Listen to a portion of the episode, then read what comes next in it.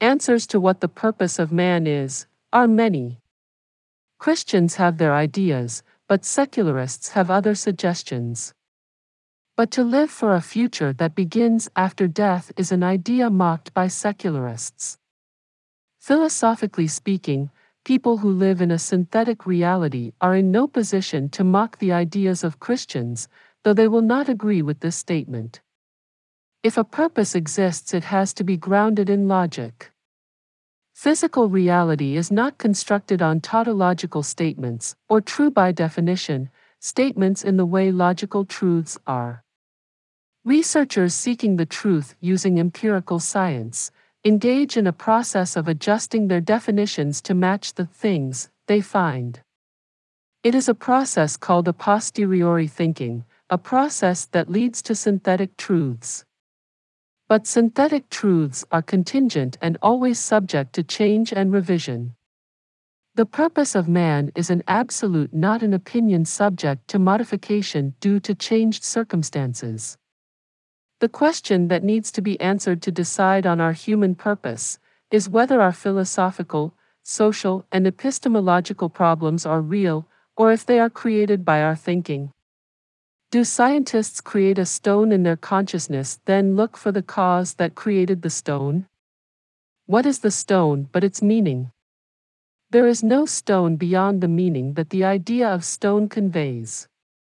The stone is in the meaning of stone. The meaning is not in the stone, but the stone in the meaning. In other words, one cannot divide the concept from the supposed thing in itself. Any attempt to solve the issues of this world will lead to God, if one gets close enough to the solutions one seeks. It is possible to prove water will freeze if the air is cold enough, but to understand why man must live in a certain way to solve his problems results in a scientific proof of God. In proving the existence of God as a scientific fact, something has to give. We cannot solve the human problems of the world without concluding the 6,000 year old understanding of reality as something physically real is mortally flawed.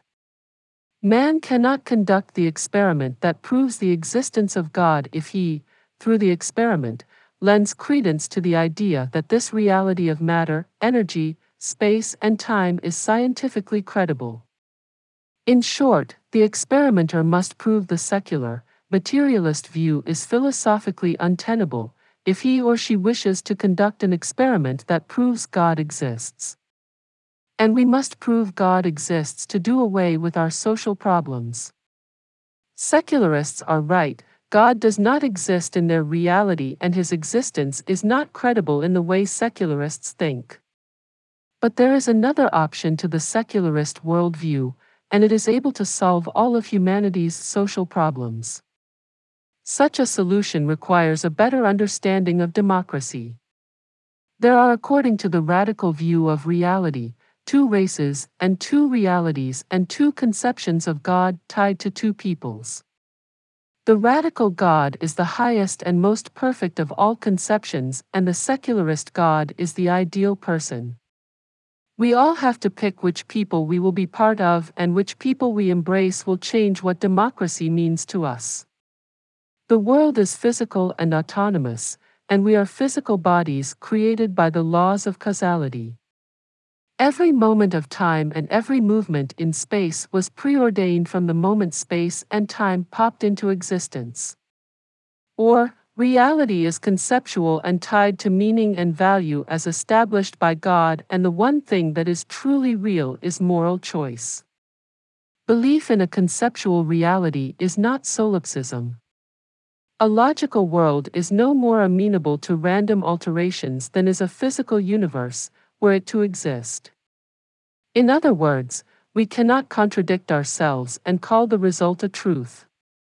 The real issue is not what reality is or what truth is or even if God exists or not. The central issue or concern is who gets to define what truth is.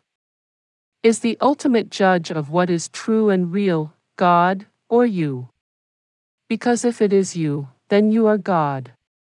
You are free to choose which God you will embrace, but even as God, you cannot logically refute a logical universe. More significantly, you cannot logically demonstrate the physical reality you think you are in, is not logically flawed. If you are God, you are the God of a flawed reality that is not logically coherent. Even you being God defies the truth meaning of God.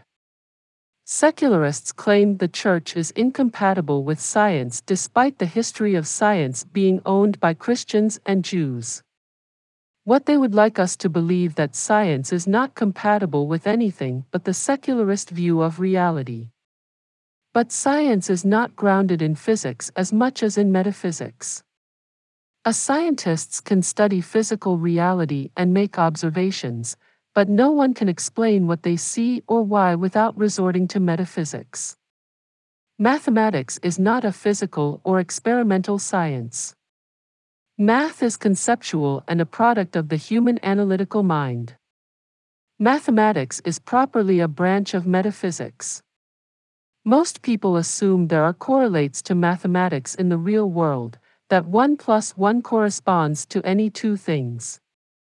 That is an interpretation made by the human mind. There is no experiment you can do to prove this assumption. In short, even with simple arithmetic, we have entered into the metaphysical realm. Secularists define science as a thing, a body of knowledge, or a method of discovery. Science is more accurately defined as a purpose. In one sense, it is a method for finding God. Science reveals the truth that God placed in our hearts. It does not matter how many times we drop cannonballs and feathers off of leaning towers, there is no law of gravity without science. Science is the laws and observations that scientists make. Scientists do not make an experiment to observe if the results accord with observation, we make tests to see if our truth can be better articulated. We are looking for the best way to transmit truth. That an experiment proves atoms are not solid objects does not disprove that they appear solid from our perspective. Atomic experiments simply expanded our understanding of what an atom is. The concept of what an atom is has changed significantly from what it was when Democritus expressed the idea. Yet, in context, we can use various visions or understanding of what we mean by an atom. The real atom does not exist, what we have is many different conceptions that together create the highest possible conception of what an atom is. This brings us to the church. We have many different ideas of what a church is. As Christians, we need to strive towards the highest and most perfect conception of church, the radical conception. The church is easily confused with members and their building, but we know the church is far greater than this. The radical church is a people, but we are a people set apart. The radical church is divided from the world by its perfection in seeking the Word of God. The Word is not the reading but the living. To be in the Word is to be living out the Word of God as the radical church. Faith is not in the emotion but the organization. The Radical Church is a political jurisdiction encompassing economics and politics as well as the Church. We are a people set apart by our institutions as well as our faith because our institutions are a reflection and a working out of our faith.